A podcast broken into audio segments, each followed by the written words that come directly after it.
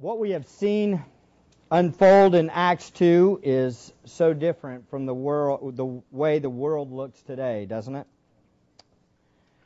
As we've walked through, there have been miracles, things that we would say are probably um, uh, obviously not continuing on today, tongues of fire uh, and great uh, speaking in multiple languages of other peoples, but at the same time seeing great results of the Spirit work that are consistent with today's pattern. Things like the Spirit working in people's lives to bring about conviction of sin. Today we're going to continue on and, and we're going to see that what a true church looks like, what the early church looks like is a changed people, a transformed people. As we read our passage, you, we would uh, say it doesn't come anywhere close to what characterizes our world today. In fact, I would argue that the professing universal church as a whole in America often doesn't look much like what Acts two looks like either, does it? As I read through this passage and as I've thought through this passage the last couple of weeks, I've thought, you know, I really want our church to look a lot like this church. I want us to be like this. I want us to look like Acts two. And, I, and I'm not talking about the signs and wonders that are performed through the apostles, but, you know, there's so many more verses in Acts two that do directly apply. Let's go with those. And, and I want to look like that. You know, it ultimately comes down to the Spirit's work in us, right? We need Him. We need the Holy Spirit to grab a hold of all of our hearts and ignite a fire within us for Him, a passion for Him. That's what we need to be crying out to this, Lord. That's who we need to be crying out to this new year, don't we? God, change my heart. I want to look like this. I want to be different. I guess that's my plea for you today is I want you to make that your prayer. I want to look like this. I want to be continually devoted to the Word of God. So as we look at these results, I want to challenge you to think on this and meditate on this and call out to the Lord. We saw as we went through that there were some results that were given. And you can follow along with me. We already covered the first four of these results. But let's look at them again and briefly go over them. The results of the Spirit, Spirit's work through the perfect sermon, literally the gospel, and all that the Spirit is doing on this first day of Pentecost. We saw conviction came in verse thirty-seven. Notice in your Bibles, verse thirty-seven, what shall we do? Conviction came. We saw that Peter's message penetrated the listener's heart. They were confronted with their sin, and conviction resulted. Again, as we mentioned last week, the conviction, conviction is not an automatic thing. It takes the Spirit taking the Word and changing the heart and bringing about a conviction of sin. And we trust Him with that. Yes. Amen.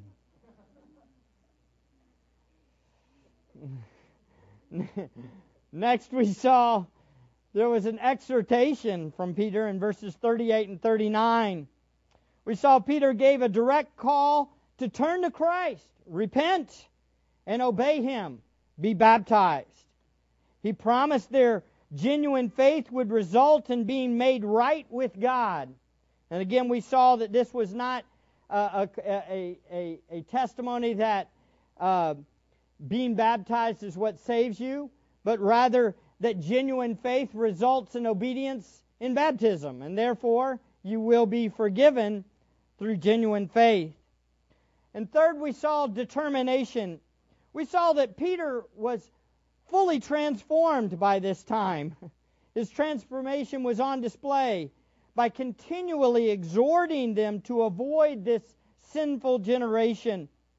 The man who had previously denied Jesus was now determined to exalt Jesus and calling for full faith in Jesus continuously, over and over. And finally, we saw the conversions. Those were found in verses forty and forty-one, that is.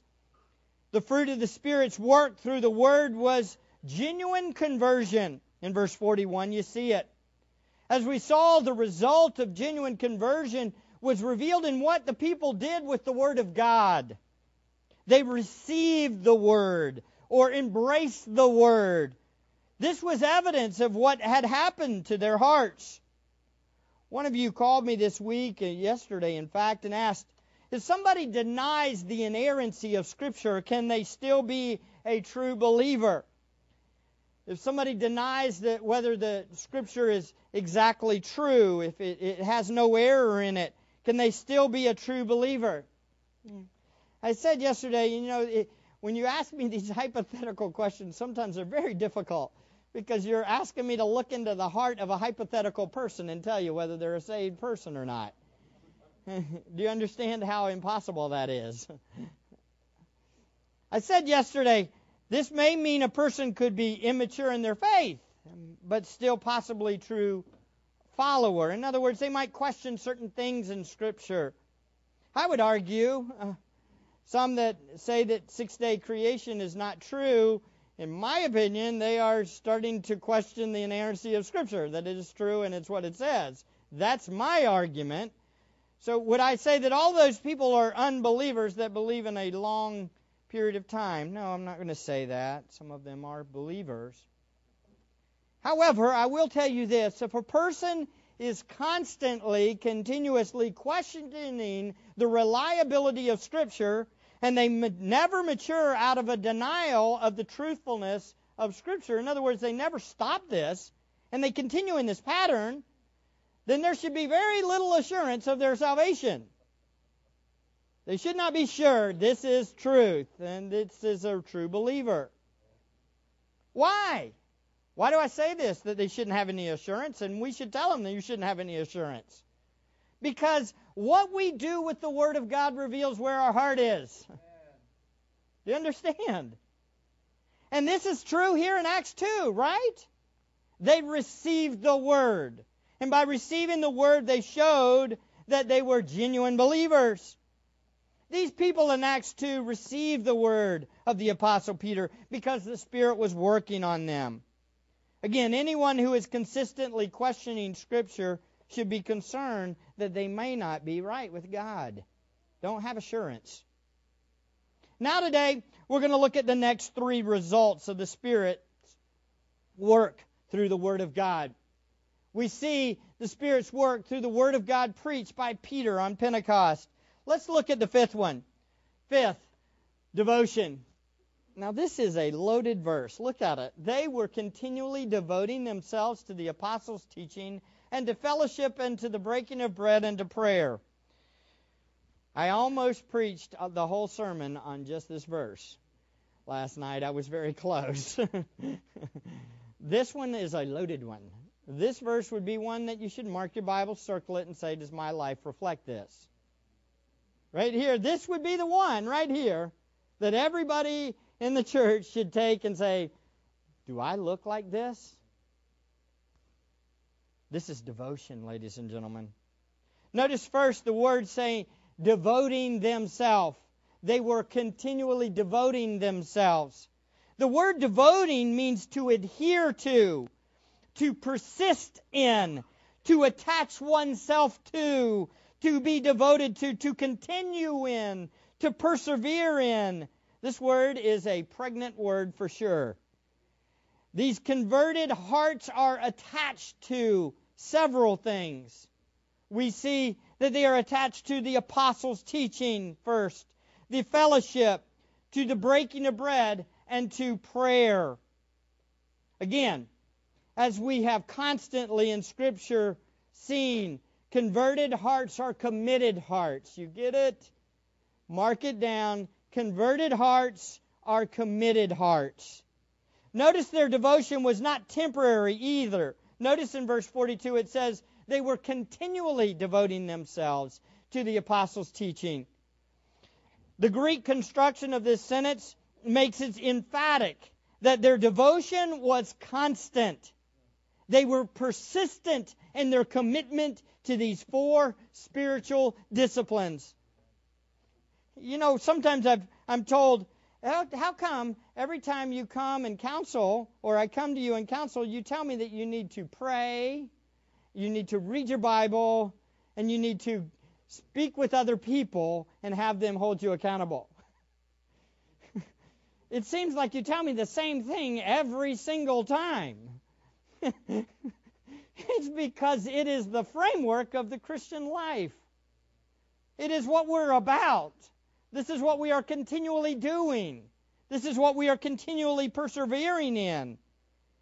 These people, this early church, was persistent in their commitment to these spiritual disciplines.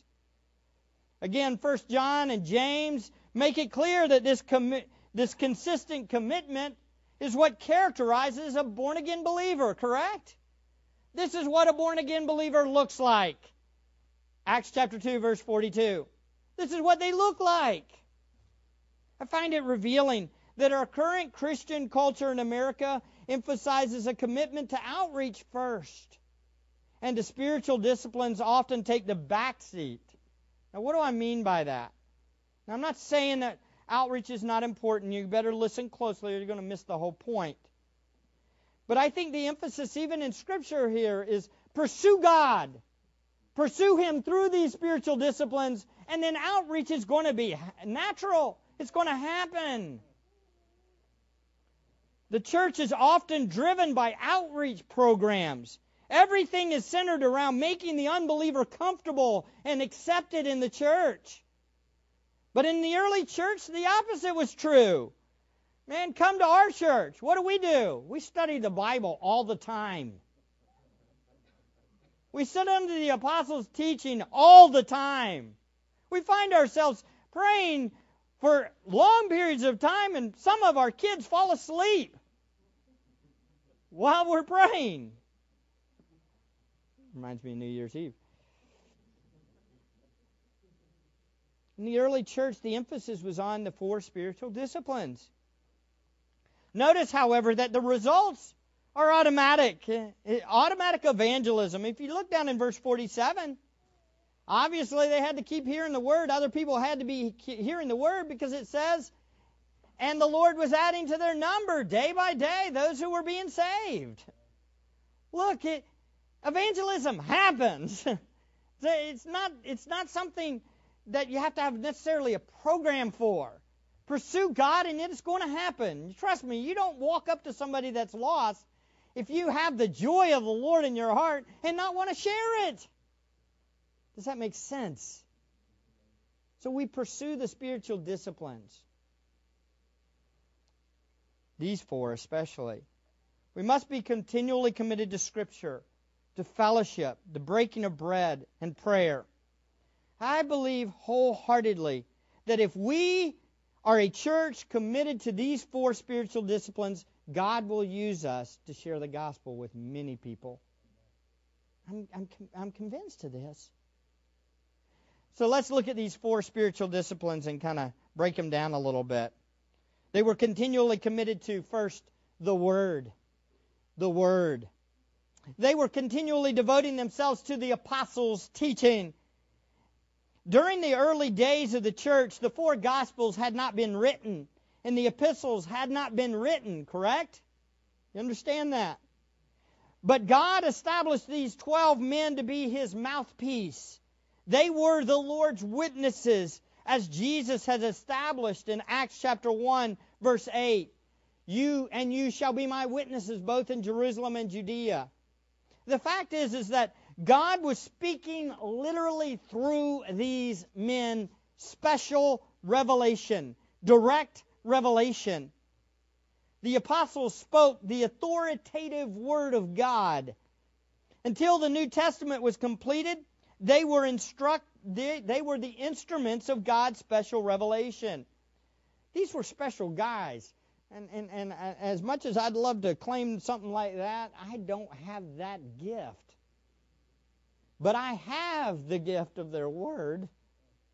I have what they said. I have what God said through them in the Scriptures. Amen. So we study it.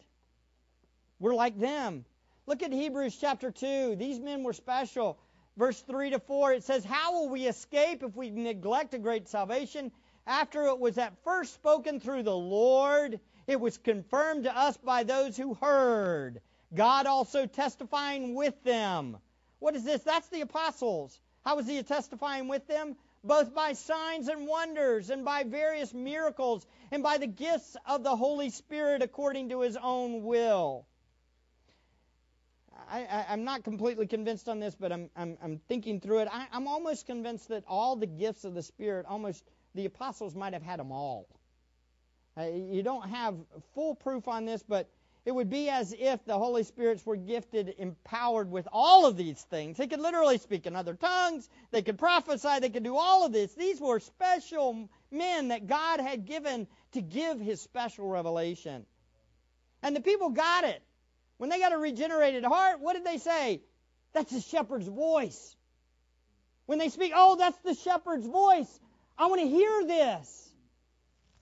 You know, uh, some of us like to, some of y'all have asked me the question about the canonicity of the Scriptures.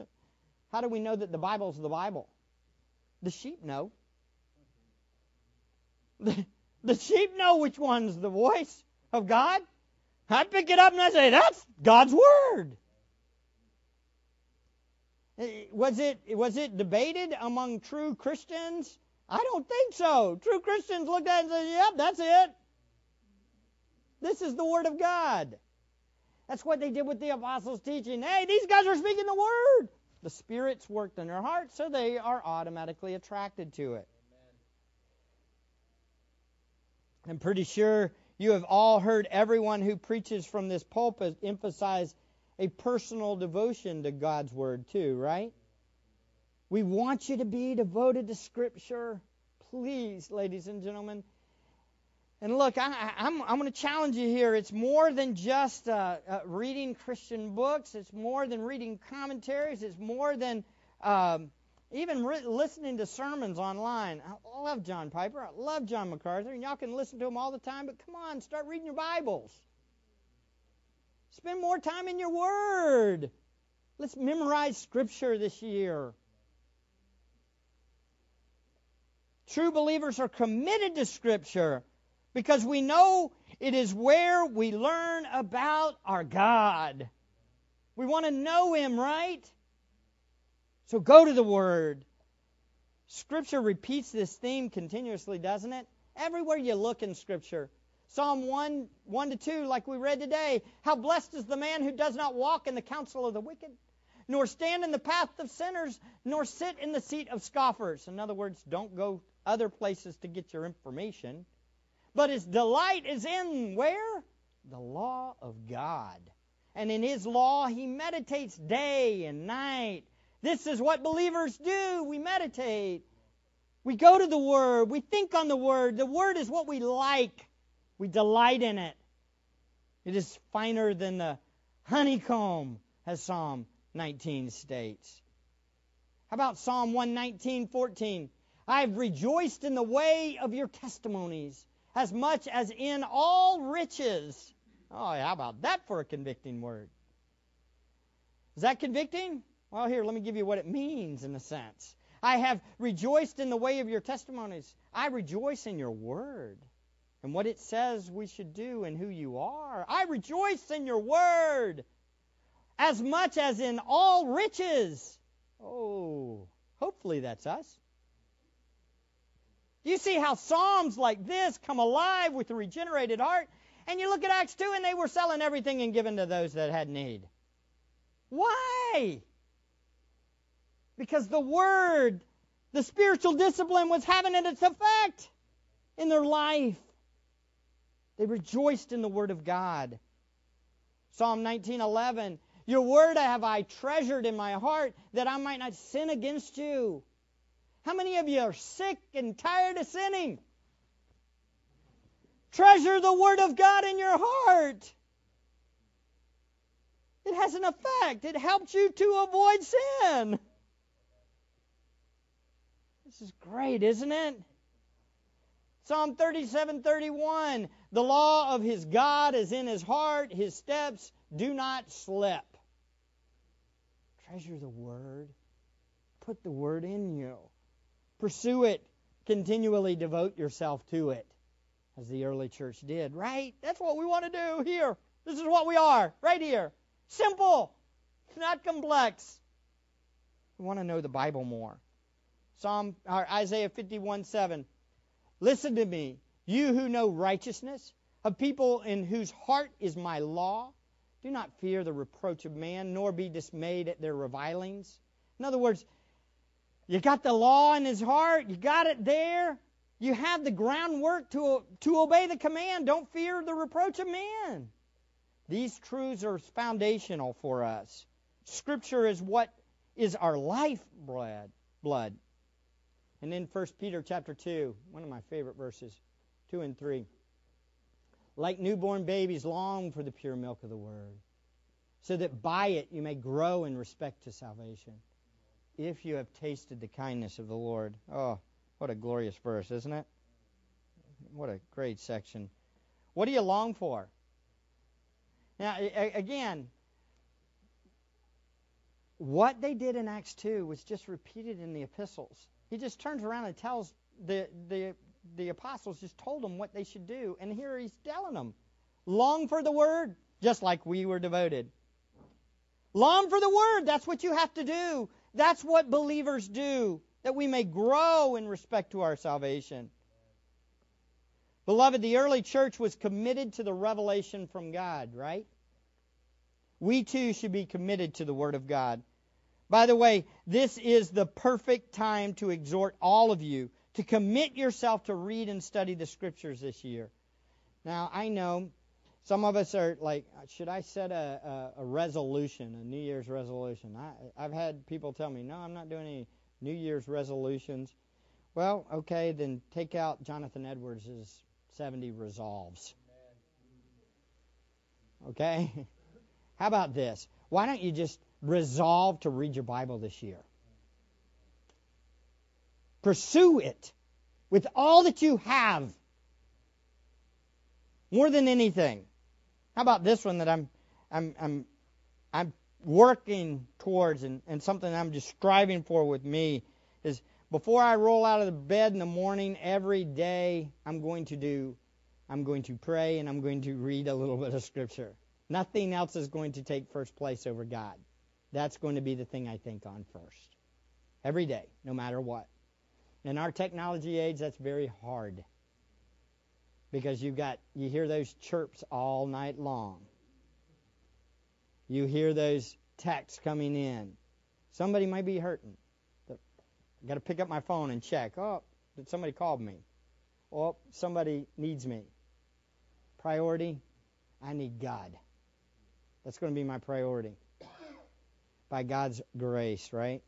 Beloved, systematic theologies and Christian books are great, but the greatest need of our church today is to read, study, memorize, and meditate on the pure milk of the Word. That's what we need. The early church was continually devoted to it, the apostles' teaching. Second, notice they were also continually devoting themselves to fellowship. It says literally they were continually devoting themselves to fellowship. This is the first time in the New Testament the word fellowship is used. Fellowship is not described, is not used to describe the relationship among the disciples before Pentecost.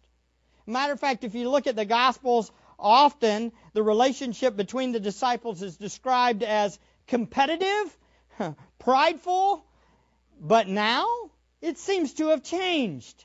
A dramatic shift. Something different is happening. The answer is the Spirit of God is doing a transforming work in these men. Those twelve men that fought for who's the greatest in the kingdom are now fellowshipping together. They have all things in common. There isn't a battle. There isn't a battle going on for who is the leader. Many of you have heard the Greek word for fellowship is koinonia. Koinonia. It is related to another Greek word used in the near context, koina. And it's found in verse forty-four, two forty-two. Notice, it's found at the end of Acts chapter two, verse forty-four. It says, and all those who had believed were together and had all things in common. That word common is literally koina. It's the idea, when you put it together, it's the idea of having all things in common or sharing things. Fellowship is to share things or to partner in or to have a common purpose. Koinonia is associated with communion or close relationships or partnering together. The early church was committed continuously to partnering together for the gospel. They were committed to each other in their pursuit of the glory of God. Think about this, beloved. Fellowship is more than just hanging out together and talking about the things of the world. That's not what we're talking about in fellowship here. This is not what they were doing. They didn't get together and talk about the latest sporting event. Now, that I'm not saying that sporting events, you don't talk about sporting events. You don't don't take this and make this a legalistic issue. I'm not saying don't talk about sports. What I'm saying is, is the primary idea behind biblical fellowship is having things in common and partaking together in the process of glorifying God. Coming together. They had things in common. And the thing in common was the gospel. Beloved, the fellowship of the early church was Christ-focused fellowship. The fellowship of the early church was sacrificial fellowship. We see this fellowship in verses forty-four to forty-seven. It's literally an illustration of this biblical fellowship. Look at it. Verse forty-four. And all those who had believed were coming together and had all things in common. And they began selling their property and possessions and were sharing them. Again, sharing them with all, as anyone might have need, day by day, continuing with one mind in the temple, breaking bread from house to house. They were taking their meals together with gladness and sincerity of heart, praising God and having favor with all people. Oh, I can't stress this enough. Biblical fellowship is not getting together to meet uh, some special need for a friendship or a socialization. I, look, in other words, you don't fellowship to get a friend. Do you understand what I'm saying there? You don't fellowship. Biblical fellowship is not getting something. It's not coming together and say, what can I get? I need something. That's not biblical fellowship. Biblical fellowship is coming together to sacrificially serve brothers and sisters in the Lord. To come, look, this is so hard, but I want you to listen to me. I want, I know some of you are like, well, I really only want to do one thing in this church, and that is I want to be able to teach. Okay, we got a lot of teachers in this place. You realize that? We are a gifted church. We are very gifted, aren't we? I mean, look at Sunday school. It's amazing. And then you got ladies, too, that could teach the ladies' Bible study. We got all these. Listen, listen to me. You're not on the shelf if you're not teaching. There's plenty of things you can be doing. There are people that have needs. We need to be serving each other. Do you understand? Beloved, fellowship is coming together and partaking in the gospel ministry, and it doesn't mean just teaching. It's serving. It's loving each other. Listen to what they did. You say, well, Mike, I don't have anything. Do you have a job? You do? Do you give? Oh, Pastor Mike said you should be giving. Yeah. You should be giving. Look, I don't want your money. I don't want your money. I, I, I don't.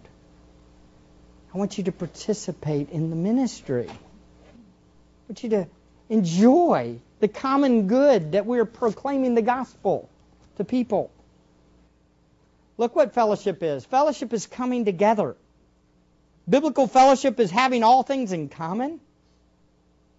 Fellowship is sharing their property with all, as anyone might have need. Fellowship is continuing with one mind in the temple, from house to house. Fellowship is taking meals together with gladness and sincerity of heart. Fellowship is praising God together and having favor with all people. You know, I'm convinced I could preach a full series of sermons just on these six revelations of biblical fellowship. Coming together. Biblical fellowship is coming together, being one-minded, sacrificial, both formal gatherings and informal gatherings, eating together, being together with true joy, being real with each other, worshiping together, bringing favor from even the world, even because of our common kindness that's on display. Listen, people should look at the Grace Bible Church and look at the way we're interacting and go, wow, I like those people.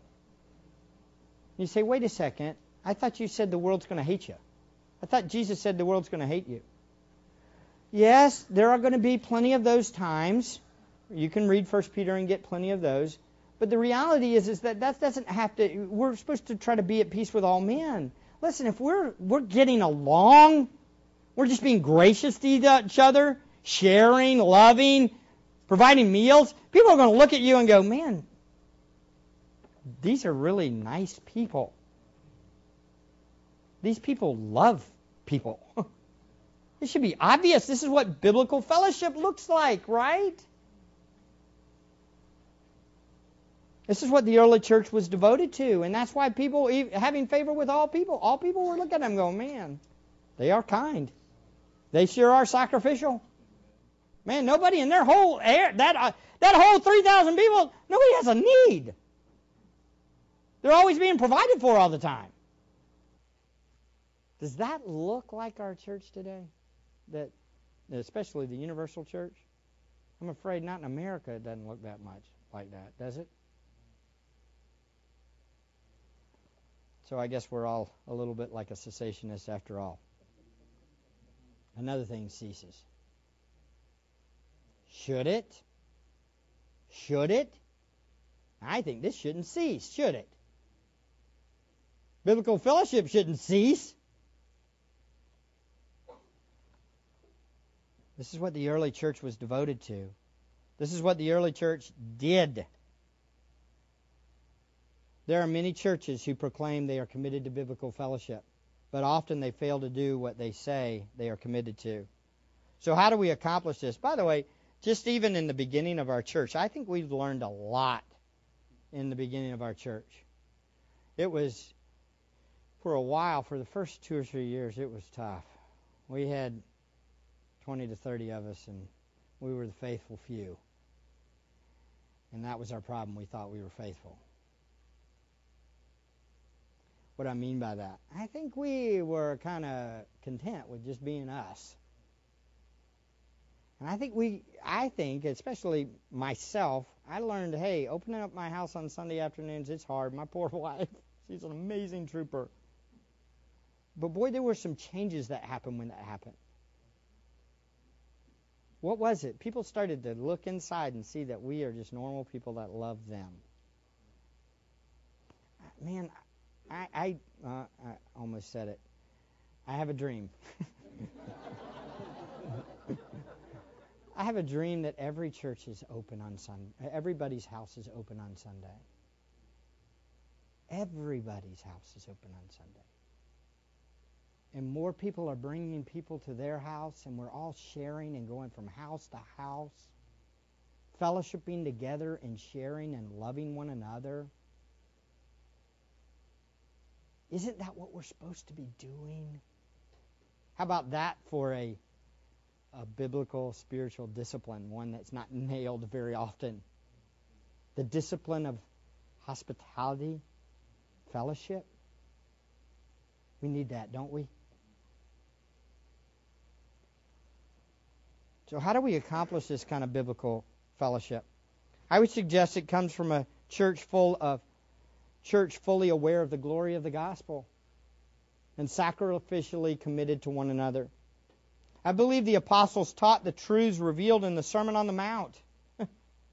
I think that they they taught a radical changed heart means people are radically different and they love each other. People were loving their neighbor. People were turning the other cheek. People were sacrificing for one another. The early church was doing exactly what Paul later called the Philippians to do. Look at Philippians two. This is what they're doing. Therefore, if there is any encouragement in Christ, make my joy complete by being of the same mind, maintaining the same love, united in spirit, intent on one purpose. Now, I, again, these verses, I've said it so many times. I've preached this, these verses over and over since I've come to Tampa eight years ago. Matter of fact, when we were at that other church, we had verses the, the four and five on the wall. Do nothing from selfishness or empty conceit, but with humility of mind regard one another as more important than yourselves. Does that need to be explained? That's pretty easy, isn't it? Do not merely look out for your own personal interest, but also the interest for the interests of others. Have this attitude in yourselves, which was also in Christ Jesus. Ladies and gentlemen, I've said this public, uh, probably a hundred times before, but biblical Christianity is about giving and sacrificing, not getting and expecting. So important. If we do nothing from selfishness or empty conceit, but regard one another as more important than ourselves, we will be totally different from the world. And that is the basis of biblical fellowship. Right?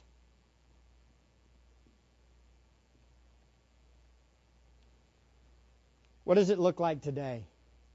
I think it's very similar to how it looked back then. When people are hurting, make meals for them.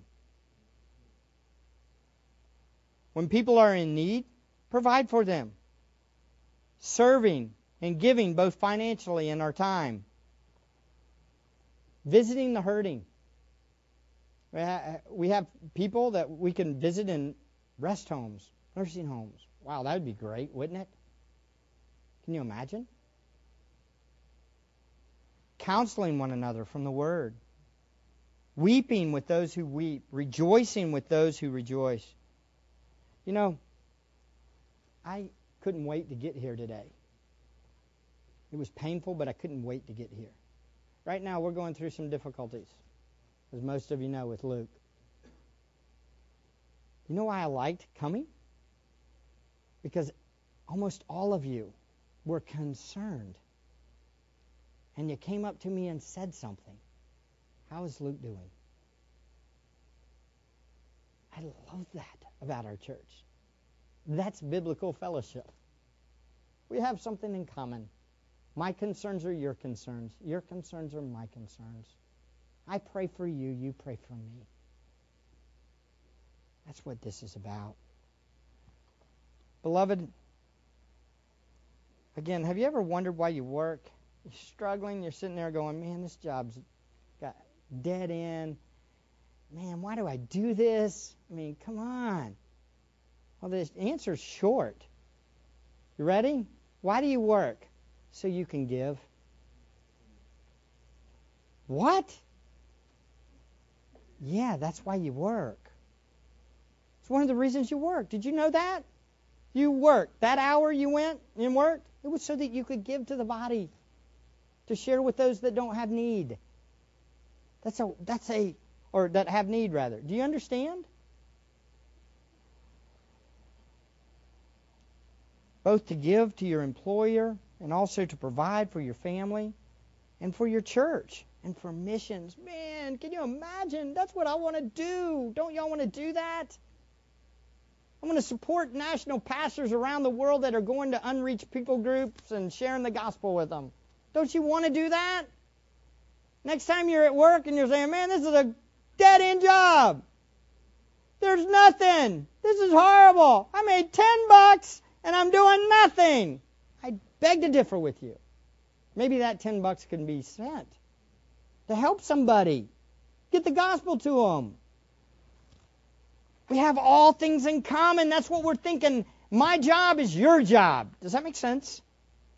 Think about that for a second. You go to work for who? Us. That's a wild thought. That doesn't, nobody thinks that way, do they? We think, we go to work for me. But you don't go to work for you. You go to work for God and for His people to share. And again, I don't want your money. I want your heart. I want your heart. I want you to enjoy Christ. I want to have biblical fellowship, having things and participating together. The early church was constantly devoted to the apostles' teaching and fellowship. And then we see the breaking of bread. They were continually devoting themselves to the apostles' teaching, fellowship, and the breaking of bread. So what does breaking of bread mean? I believe it is most likely pointing to the Lord's Supper. However, I do believe that a meal was often associated with taking the Lord's Supper. I get this from Acts chapter two, verse forty-six. You see, day by day, continuing with one mind in the temple, breaking bread from house to house, they were taking their meals together with gladness and sincerity of heart. There's a distinction made there. Most likely, the idea was is that they would have a meal and take the Lord's Supper together. You can see how that would come when you get over to Acts or First Corinthians. You see that how this is developed, this concept. Now, we see there is a formal gathering at the temple, right? In verse forty-six. But probably because the Lord's Supper was not allowed at the temple location, they took the Lord's Supper from house to house. But notice, meals were associated with being coming together in those houses. So there is a distinction made in breaking bread and also eating a meal.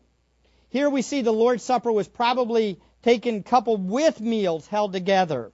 As I thought through this a little bit more, I thought on our context a little. Here's a couple of implications regarding the Lord's Supper that we that may we may draw from the passage. Number one, taking the Lord's Supper was common. It was something that was done regularly. Okay? It does appear that it was common. And it's a part of the fellowship greater banner. Do you understand? The Lord's Supper is a part of the fellowship banner. Okay? Taking the Lord's Supper, supper was often was associated with a meal. It wasn't just uh, one little tack on at the end of the service, as we're going to put it on the end of this service. Third, taking the Lord's Supper was an expression of both worship and fellowship. It's both. Fourth, the taking of the Lord's Supper was not as formal as it sometimes as it's sometimes expressed today. Now, what do, what do I mean by this?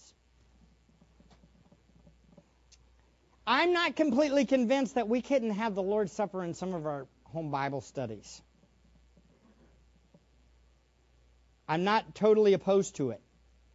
I'm open to that a little bit more. Now, with caution.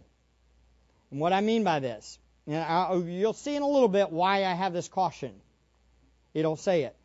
I get the sense that the Lord's Supper was a time for testimony and people talking about what Christ has done and how He's good, and it was a part of a meal, and then at the end they would have this Lord's Supper. At least that's the way it appears to me here. And also when you read First Corinthians, it appears to be somewhat like that. Not some little religious duty that we kind of have at the end, we tack it on, you know, okay, we did our duty. You know, I don't think that's all that it was. However, as I thought on this further, I thought, you know, it's very interesting. As you read through Acts, what happens after they establish these things and how beautiful the church looks initially, almost immediately there's corruptions that start to happen, correct? What happens in Acts chapter five? Ananias and Sapphira, right? You know, one of the reasons why all that happened was because of them selling their stuff. And everybody was selling their possessions. And so here you got somebody that's going to corrupt the very good thing that God's doing. Do you understand? And so God brings down the hammer. You've got all kinds of little corruptions. Then you take it over to Corinthians, and the church, the church in Corinth appears to have done the same thing. They had fellowship meals, and then they'd have the Lord's Supper. But some were coming to the Lord's Supper drunk. Why? Because the fellowship meal had been distorted and the Lord's Supper had become distorted. Now, here's one of the problems that I have with all this, is I want to implement, and I think, and I'm, uh, I'm planning on talking to Mark and Ronaldo and how we kind of implement some of these little differences, how we can do it better. And I think we should be more committed to doing the Lord's Supper. But with the cautions that this is also a serious thing, that you must be examining. There must be people in place to help guard against it being taken haphazardly and done as not important. Does that make sense? Now, what the church has done over the years, it, it, y'all tell me, you can think on this on your own, but this is my meditations for the week. What the church has done is taken making a, a legalistic or even a ritualistic practice in the church and has lost some of the beauty of the fellowship of the Lord's Supper. Do you understand? In reaction, oh, this is bad. Let's do this. Let's guard. Protect. Right? But they've lost some of this fellowship that's included with just sitting around the table, basking in the glory of Christ and saying, you know, let's take the Lord's Supper together. It reminds me of a class I had. Doctor Harris used to, at Southeastern, on the last day of class, we would have a worship service, and he would summarize the whole semester of all that we had learned in Isaiah or Revelation, or, you know, it would just be like, wow, you know, you'd go in there and it would be a full course meal of the Word. And he'd just give us all of it that he, we had learned for the whole semester. And we'd go, oh, this is glorious. And we'd be worshiping, we'd sing songs, and say, oh, let's take the Lord's Supper. And we took the Lord's Supper in the class. That didn't go over very well with all the Southeastern Baptist people. You're not doing it in the structure. It's not in that structured format. I think we need to be careful of that, don't we? I do think there's some room for us to reevaluate what we're doing when we do the Lord's Supper, our worship of Him and what it's about. Does everybody agree with this? So y'all be praying for the elders as we meditate on how we can help to implement this some more. We must resolve, though, to take it often. Agreed? We must resolve to try to include fellowship elements in it, I believe. We must resolve to think of it as an opportunity to serve one another as we look to the Savior's work. Now, what I, what I mean by this, if they went from house to house, it means the person at the other house was probably preparing the meal and getting everything ready. Why do I say this? If we're going to do it more often, poor Sandy doesn't need to get dumped on every week to put together all the Lord's Supper. This would be an opportunity to serve. You understand? Can you imagine? I could see how this would work. A family hosts the Lord's Supper that day and do somewhat of a, a hosting of it. Does that make sense? On a Sunday night or a Wednesday night even at a Bible study. You invite one of the elders to come to your Bible study that night, and we all come together and we take the Lord's Supper together. I could see this working. I could see the fellowship behind it. Do y'all understand what I'm getting at here? I think this is what they were devoted to continuously. I think these things, this is what it looks like, worked out. And finally, we see they were devoted to prayer. They were continually devoting, and, and notice, ladies and gentlemen, yes, I did only one verse today. Sorry about that, but it's good stuff. They were continually devoting themselves to the apostles' teaching and to fellowship and to the breaking of bread and to prayer. This is literally... This could be translated literally, and to the prayers. Why is it a plural prayers? It's probably pointing to the various types of prayers, like praise and thanksgiving and petitions and intercession and confession, both corporate prayers and individual prayers. The, pra- the phrase, the prayers, refers to all the various types of prayer that Scripture exhorts us to. Beloved, the early church was a praying church. They prayed individually. They prayed together. They prayed with prayer, praise. They prayed with petition. They prayed with confession. They prayed seeking protection. They prayed trusting in the sovereign God. They were a praying church, and I want us to be a praying church too. I want this to change. I, I'm, I'm convinced that this is our weak spot. Being honest, this is our weakness in our church, right here. This is it. Out of all the four, this is our weakness. Would you agree, Mark? I think so. This is our weakness. I mean, we've had Brad do something on Sunday mornings at nine, and I know some of you are like, well, that's a hard time to come. Then give us another time. We'll meet, right? We want to pray. We think as a church we need to pray more. I thought New Year's Eve, just hearing you pray was glorious. That was great. It was enjoyable. Coming together and seeking the Lord. I think we need to do it more.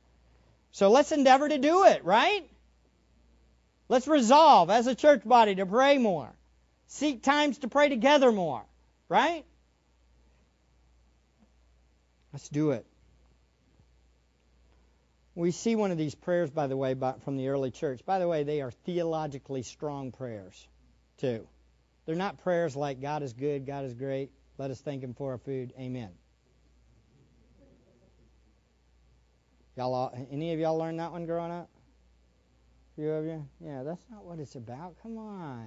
Look at these theologically strong prayers. Look at Acts four. This one, here's your... Here's your praying church, the early church. This is how they prayed.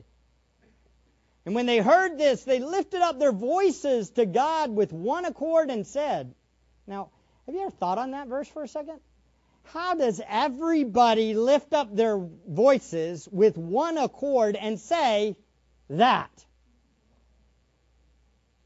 Man. Does that mean everybody was speaking at the same time? Everybody at the same time was saying, oh Lord, it is you who made the heavens and the earth and the seas. Or was it some were saying some parts of it and some were saying other parts of it? Or is it about the heart? Is it about the heart? In other words, did they with one common focus all agree in the prayer that was being said? I'd venture to say that. When somebody's praying, what are you doing? Are you agreeing and, and affirming and adding to the glories that are revealed in the prayer? I think often, way too often, it's much like our dinner table. Mommy or daddy prays, and if you happen to check by opening your eyes, you see that at least half of the crew is thinking about something else and looking somewhere else. Is this not true?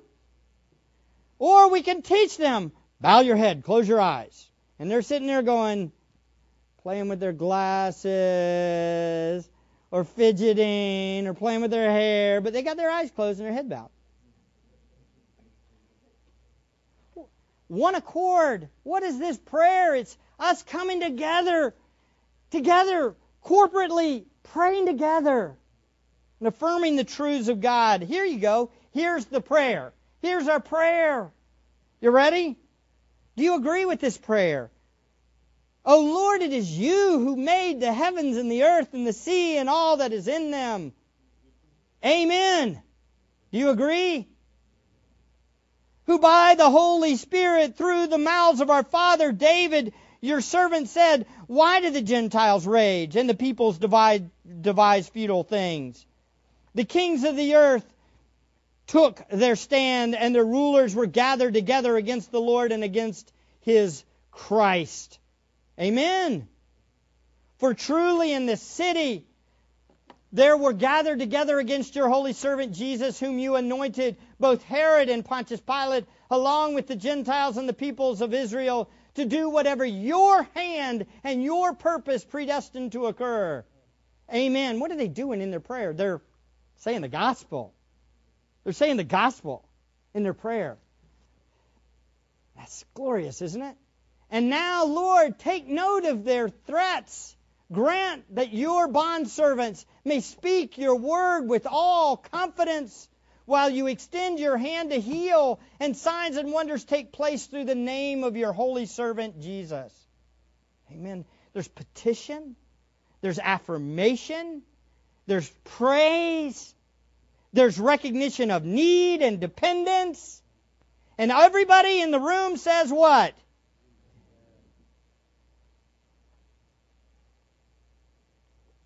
We see they knew how to pray, and they were continually devoting themselves to it. So we've seen conviction, exhortation, determination, conversion, and devotion. Let's be this kind of church. Let's pray. Father, you are good and kind and glorious. Oh, Lord, your word is good. You have given a revelation of yourself to us, and for this we worship you, we praise you, we exalt you. Father, we also come recognizing that we are dependent people, needy people.